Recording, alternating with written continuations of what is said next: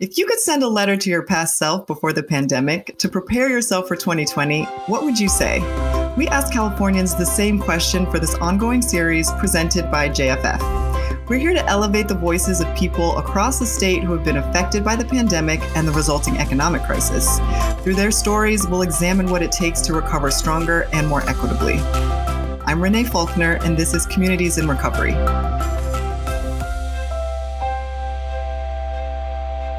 The California Community College System is the largest public higher education system in the country, serving 2.1 million students across the state. Its mission is to provide students with the knowledge and background necessary to compete in today's economy. In March 2020, nearly all 116 campuses closed their doors and shifted to distance learning.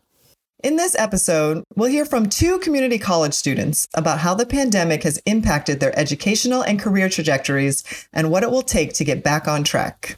I think that it's it's important for the system to really recognize what everyone's gone through over the last year and and really understand that transitioning back in person isn't going to be going back to what we were. I know I can't ask for a lot, but I know the professors should probably kind of understand that we're it's we don't revolve around school. For example, my physical science professor like right now during the semester, he's telling us to study like 2 hours a day as if me out of all people can do that. Our first guest today is Josh Elizondo, a student at Santa Monica College. Josh is an active member of student government and part of the entertainment industry in the Los Angeles area. Here's what he's shared to himself pre pandemic as he reflects on the past year.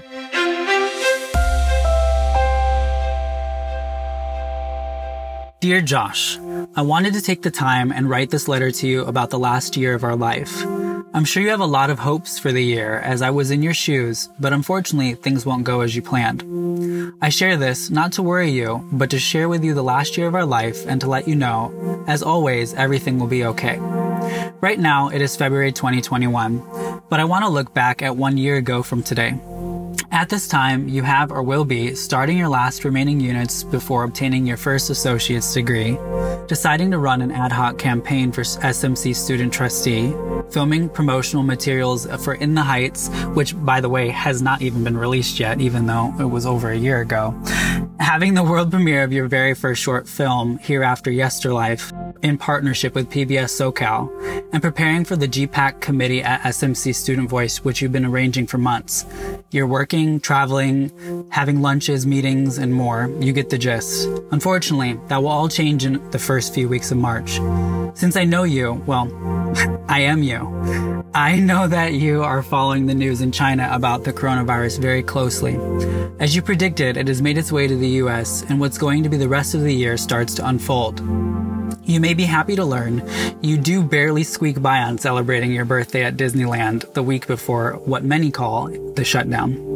Even though you knew something was coming, there was no way for you to know how quickly it would.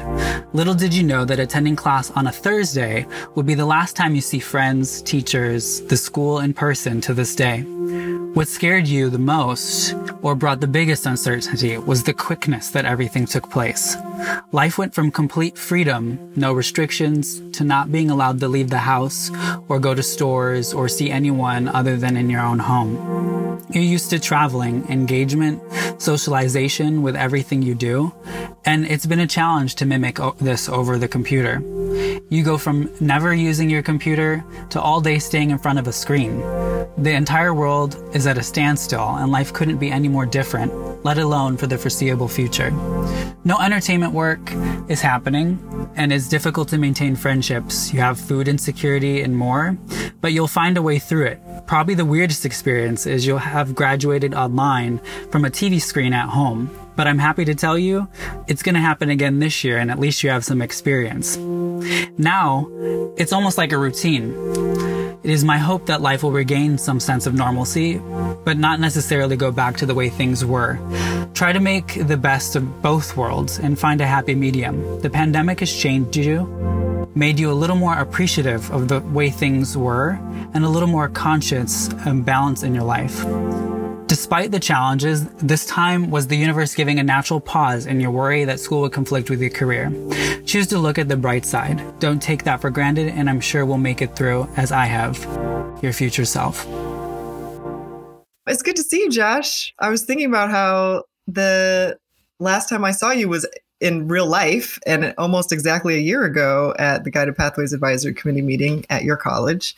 Um, definitely have a lot of questions about some of the things you wrote. Maybe before I jump into those, just what was, you know, what was it like to write this letter? What was it like to sit and do some of this reflection? Did anything come up for you?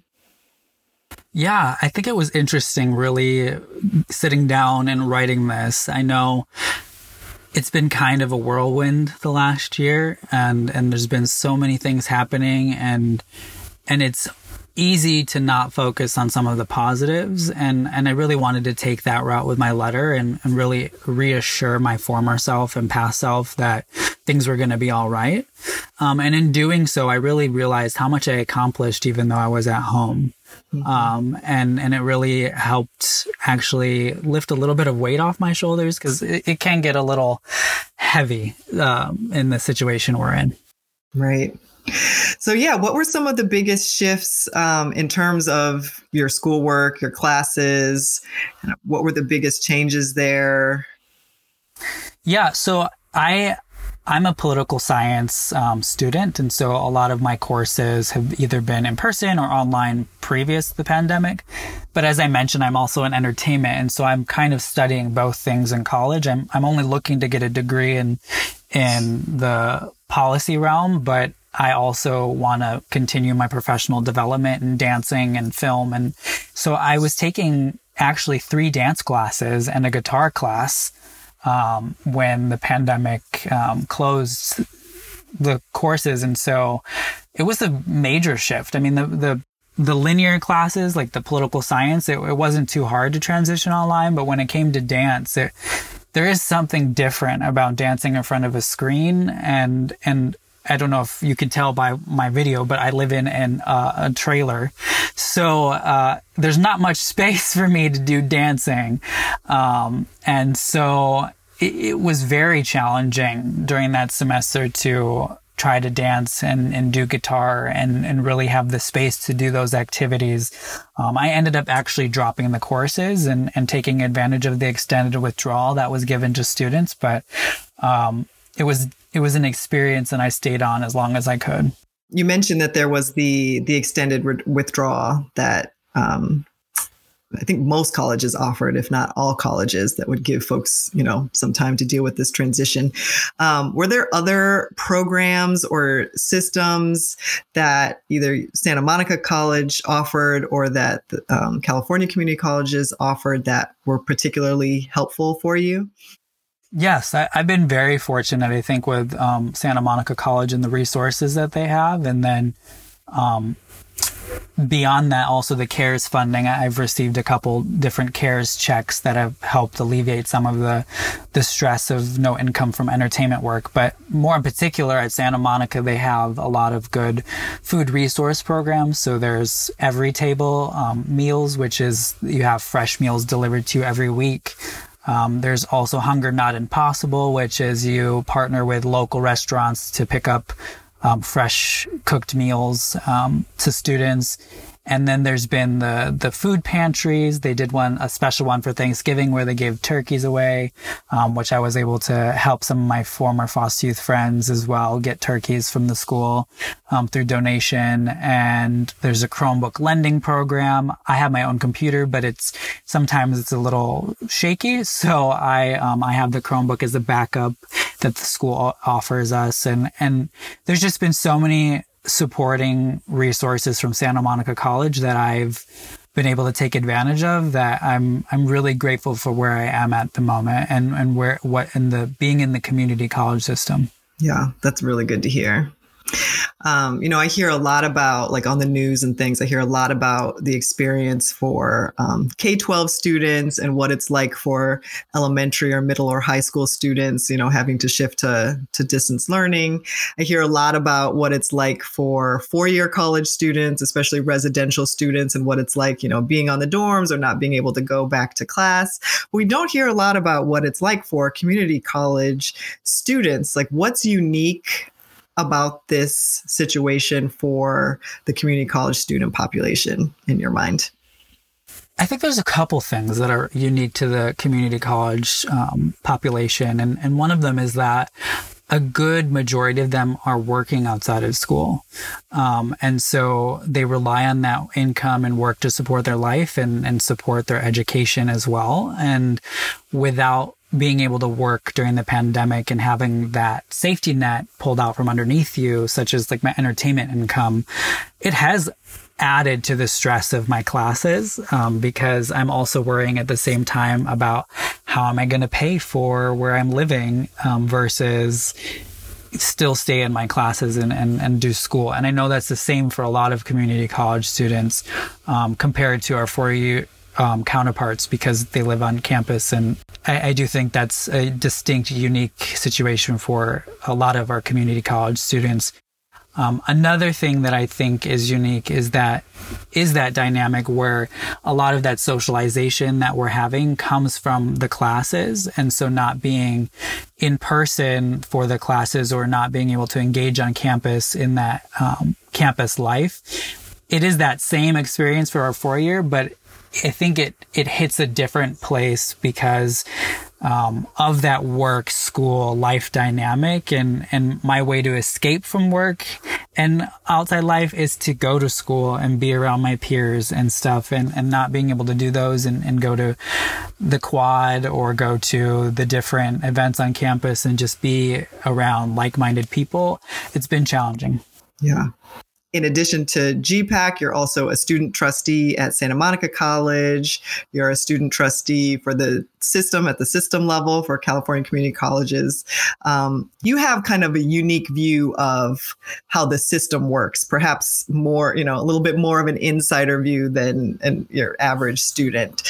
Um, what should leadership, your college leadership, or even the the chancellor's office you know what do you want them to know about um, what this experience has been like for you and how they should be thinking about reopening campuses? I think that it's it's important for the system to really recognize what everyone's gone through over the last year and and really understand that transitioning back in person isn't going to similar to what I said in my letter, not going to be going back to what we were. Yeah. Um, and, and also I don't think that that should be the approach. And so, um, when the system or schools are looking at how they're going to return to campus, I would really encourage using what we've learned over the last year um, and transitioning to a more online friendly environment that allows students who feel comfortable to go to school to go to school that allows students that don't feel comfortable to be in person to stay not in person and just in general in the long term results to expand the offerings to online because I mean, as I said in my letter, I actually do much better online than I do in person with curriculum based courses, dance and that obviously I need to be in person. I don't do well online. But um, as far as my curriculum, I had actually this past semester, I took the most units I've ever been in. I was in political philosophy, international politics, Spanish one, global economics. I was in very heavy courses that I had been putting off for years. And I succeeded on pulling off almost all A's and one B. Um, wow. So I actually do much better online. And I think that's the, the case for a lot of students. Um, and it's also not the case for a lot of other students. So moving forward, I just, I think we, we need to think about how we build a hybrid system, not just um, go back to the way things were. Yeah. And what role should students play in, um, you know, making these decisions about how to reopen campus or what a hybrid system might look like? I always love this question because my answer never changes. Students need to be at the table, actively making decisions with equal representation as those that are at the table um, in in positions of power. Um, I, I think if we want to create a community college system that works, you need to include the constituents. And part of what we call ourselves, the community college system, means we have to be a community in making decisions, not making decisions for the students and hoping they like them. Um, so it really is important that we include the student voice at the table. I think having students at the table is different than having focus groups, is different than doing surveys, is different than doing um, just engaging them on a level in which you're you're gathering information. I am part of student government. I'm highly involved. I've been involved. And I would say that I'm not the only person you should be talking to. You need to be talking to students that are just regular students that take one or two classes, part-time, full-time academic probation and and really engage the student government but also actively engage students that have no touch to student government. It's really going to take engaging a well-rounded voice and a well-rounded student opinion to make sure we're building the best system we can, not just engaging those that are succeeding highly. Yeah. Who do you hope is listening to this podcast or who would you hope would read your letter and what would you want them to to take away? I think there's really two groups of people I I hope listening or would read my letter. I want students who are going through challenging times or just starting their journey in college to really see it and know that they can make it through despite whatever's going on in their life. Um, I am a very busy person, and I'm sure other students are too. And um, this change was a lot to take in, but it was also manageable. Um, so, whatever you're going through, you can do it. Uh, and I think the second group I would really want to hear this is the administrative level of the chancellor's office and, and the people who can really initiate change. I spoke a lot about like what I hope to see in the vision of the future of the system and and what I believe is important of having the student voice at the table and the people with the power to make that happen are the people in charge. Um, so the people in charge need to be hearing this. So, Josh, a lot has happened in just one year, and so much more could happen in the next year. As we wrap up this conversation, I'd like you to think ahead to 2022 and about what might be in store for you, and send a message to someone in the future who needs to hear from you today. Dear future me, Josh, whatever you want to call yourself, um, I am hoping that you have transferred to Occidental College and are still enrolled at SMC doing dance and film, that you've been able to successfully manage pulling off a financial support system that allows you to go to a private university.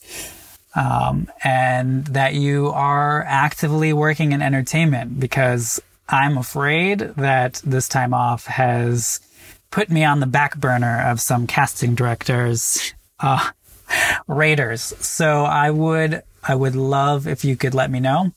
Um, and also, I think just as a whole, um, that your efforts in the system have paid off and, and you're, you're watching a new system really grow, um, in the next year. So Oh, and I hope you're also the student member of the board of governors because you just applied a few weeks ago. Um, so I, I'm, I'm hopeful. Um, and that would also mean you're still at Santa Monica College. So go you.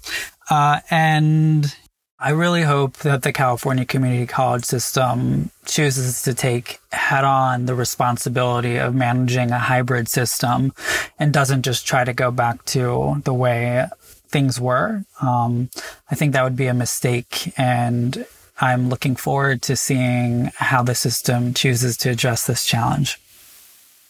Josh, thank you so much for taking the time to share your story with us. We really appreciate it and we wish you the best of luck.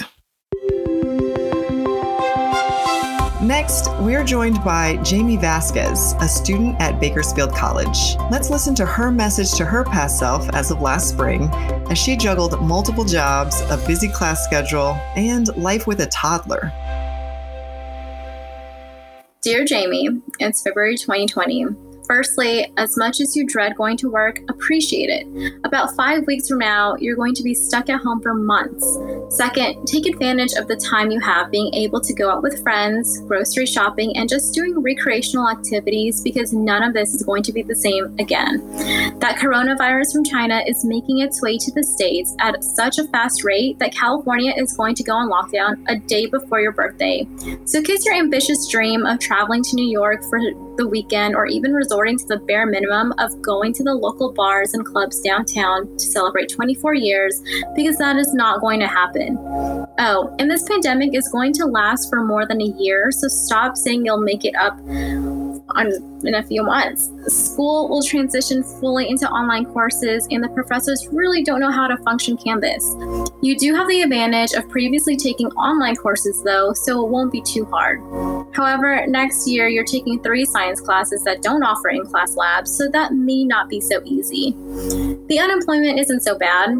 You're fortunate enough to qualify for benefits in the stimulus checks that seem to make you feel financially stable for a brief while. Those three months at home with your daughter will be a tough transition at first, but I know Elena is going to have so much fun spending more time with you. Trying to cook meals at home won't be easy, and you'll come to the realization that you truly are not a chef, nor will you ever become one. But as long as your girl's full and spends quality time with you, it's totally fine. When you look back, you're going to see that the world we were living in was actually really filthy and unsanitary. And the crazy thing is that we all accepted it. Jobs were literally let make you still work if you had a cold or even the flu, even though they knew both were contagious. Although there are safety measures instilled in society now because of the virus, I really hope we implement them in everyday life after this whole thing passes over. I want more social distancing. Keep that hand sanitizer available everywhere. Don't force me to work even if my sickness is minor and provide me sick days. As lame as your birthday was and how disappointing it was not being able to go to Disneyland or use your membership for Six Flags that they never stopped charging you monthly for, you're going to be okay. Besides, TikTok is going to teach you so many things, so you'll be preoccupied for a while. Sincerely, Jamie from 2021.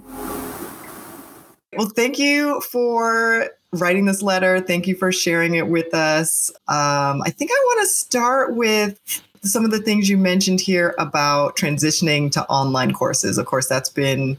Um, you know the big issue with schools and colleges all over the country this like shift to distance learning so um, what do you remember about when you first heard that like school was closed you're not going back to school and kind of what were some of your first thoughts um, so I do remember being in class and the professor would like I had maybe three classes at a time, and I remember two of them would always tell me, We don't know what's going on exactly. We don't know when this is going to happen or how this is going to happen, but you know, they heard rumors that schools are going to close. And I didn't think much of it really at the time. I was like, okay, well, I mean, at that point in school, I was like, please just like cancel it all. so I was like kind of ready just to, to stay home. And then it finally happened where everything just turned into online. And it wasn't overwhelming as I thought it was going to be, but it was more of a, I feel like I could do all of my classwork at one time and just be okay, but it was not like that. It was basically in class stuff but like just online. So everything was due at a certain day in the week. And it's, it's hard when you're so comfortable at home and you think that, you know, you could just do whatever, whenever, but it's not like that at all. Yeah. And so, how did some of those challenges affect you in kind of your day to day with getting your work done and getting, you know, getting your classes going? Well, as mentioned in the letter, I do have a daughter, and at the time she was two, um, and you know, the terrible twos. So, not being able to go to class and focus primarily on schoolwork, I am at home with her no sitter or anything. And just learning and doing the classwork while I'm taking care of her, making sure she's okay and, you know, she's preoccupied is just, it was so hard to do because I was used to not seeing her a lot. I know that sounds bad, but I worked and had school. So I, at the time I had two jobs too. So two jobs and school I barely saw her too. It was just, it was very hard to do and, and take care of all that stuff. So, what are, you know, how would you describe what this experience has been like for you? You know, having a toddler, trying to go to school, trying to work, and then it sounds like losing your jobs too. Yeah. So, at first, just it didn't seem possible. I I at that time I really thought like wow people actually do this. People are stay at home parents and that's hard but going to school and I mean of course losing my jobs too. I mean at least I was home and still kind of doing schoolwork but still it's just having a kid is already a full-time job as it is. So put on schoolwork put on even two one job even that's just crazy amount of stress I'm, I'm telling you, the first week of school this semester was so stressful. Sounds like it. I have a, an almost two year old, and working with a toddler is crazy and very, very challenging. I can't imagine what it's like to put, you know, college on top of that. So you're pretty much my superhero, is what I'm trying to say.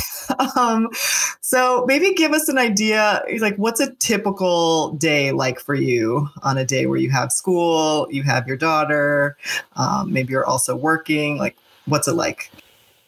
Well, I would say it's it's i i'm very limited on doing a lot of things. Like, um, let's say on Tuesdays and Thursdays, I have lecture, and then on Tuesdays, I have lab. So before, I on Tuesdays, I would take my daughter to my mom's. That's like the past two weeks. The two other weeks before, I would have her. And I'm telling you, the first week I had my lab and lecture, I had her and she would just stay like right next to me the entire time when we had a zoom lecture my camera had to be on so she was just like right here right next to me and just eating and complaining and she would get bored of playing on her on her tablet and i would tell tell her to go play in her room with her toys and she wouldn't want to so just trying to keep her busy is so hard. And even when I have her right next to me, it's so hard. Like, either way, it's just,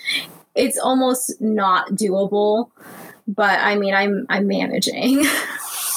I know I can't ask for a lot, but I know the professors should probably kind of understand that we're it's we don't revolve around school and i i'm sure of course they know that but for example, my physical science professor, like right now during the semester, he's telling us to study like two hours a day as if me, out of all people, can do that. These teachers, I mean, I know they know that we have lives to live, but sometimes the, the amount of schoolwork that they give us mm-hmm. is a little much. Yeah. So it's kind of like it, it, could be helpful if they were a little bit more understanding of. Yes, understanding, lenient, especially if we have um, like assignments that we're not turning in on time. I mean, at least a little bit lenient. I get it. Like there are deadlines and I can't, you know, of course, I get it. But at the same time, I don't know, mom brain, I guess. Like I forget. so when you think about eventually getting back into in person classes or even eventually, maybe somewhere down the line, transferring? Um, is there anything that colleges could do better um, to support students like you who are working and parenting as you think about going, you know, as they think about bringing students back on campus? anything that you've learned in this weird period that you're thinking, oh, if I go back to school, you know, here's what I wish would be in place that would make it easier? Um, please keep online classes an option for some people who are kind of scared to go back. Um, because yeah, there are online classes before, but not a lot. A lot of everything was just in person. But now, which, you know, some people are freaked out about this whole thing and people don't feel comfortable going back to school. So, definitely, I would say keep the subjects 50 50 some on like half of it online half of it in person. So people who are more visual learners and hands on they could go in class and then those who don't want to stay in the comfort of their home and learn from there and don't have a problem with it they could just you know be there. And so make us feel comfortable too basically.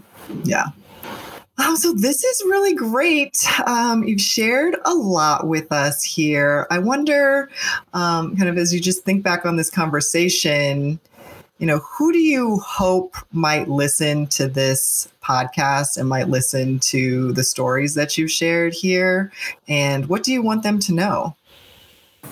Um, I do hope that people who are struggling um, with online learning and everything just I want them to know that it's doable. Yeah, it's very very hard. Trust me. I have a toddler. I work a job and I'm still doing three science courses which I'm not good at and I'm still making it happen.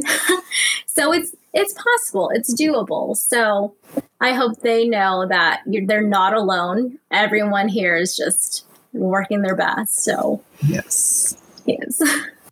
So, Jamie, as as you've already described, so much has happened in this last year, and so much more could happen in the next year. So, just as we're finishing up this conversation, I want you to think ahead a little bit to 2022, um, and send a message to someone in the future who needs to hear from you today. I'd probably say, "Dear Jamie," in February 2022 it's been two years since the pandemic happened, and so far, I think everything's going great. Everything isn't quite back to normal, but you know, it's close to it. It's better than it was two years ago. Um, Elena's doing fine. She will not remember anything. She'll just hopefully remember spending time with me most of the time. Um, school's not that bad in class has been fine. Online learning isn't as hard as it used to be in the beginning. And you finally graduated from Bakersfield College, and now you're on to your second semester at CSUB. Another thing, too, is I do hope that there's in class and online. And work wise, I still hope that there's hand sanitizer everywhere. And um, you know, things are still going to be open, just very cautious about our health and safety and everything. And you know what? You're doing awesome. You're killing it at school. You're you've been going to the gym and you look great. So the next 4 years in your 20s, I hope you make the best of it. um sincerely, Jamie from 2021. Jamie, we so appreciate you participating in our podcast. Thank you so much for sharing your story. Eloy Oakley, the chancellor of the California Community College System, often describes community colleges as the state's engine for economic advancement, an ambitious goal made all the more difficult by the COVID 19 pandemic. For the system to realize its potential, it will have to keep students at the center, taking into account their diversity of needs and authentically engaging them in decision making about how to reopen safely, equitably, and stronger than before. I want to thank our guests, Josh and Jamie, for joining me today and sharing their perspectives and experiences. In a future episode, we'll hear more about how innovative learning models like early college are keeping students on track during the pandemic. This has been Communities in Recovery presented by JFF. We are on a mission to create an equitable and resilient economy that everyone can contribute to and benefit from. And while we can't change the past, we can look toward the future with hope.